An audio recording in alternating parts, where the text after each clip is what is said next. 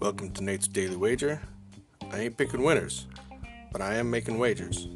Time to put my money where my mouth is.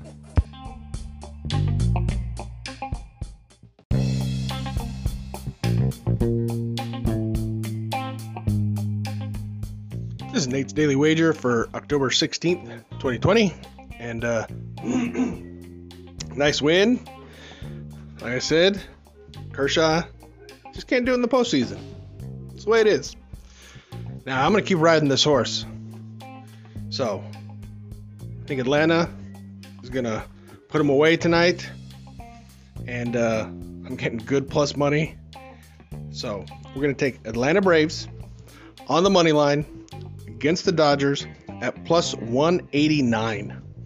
So, if you see anything better than that, pound it. That's my pick, and I'm sticking to it. Ride that horse.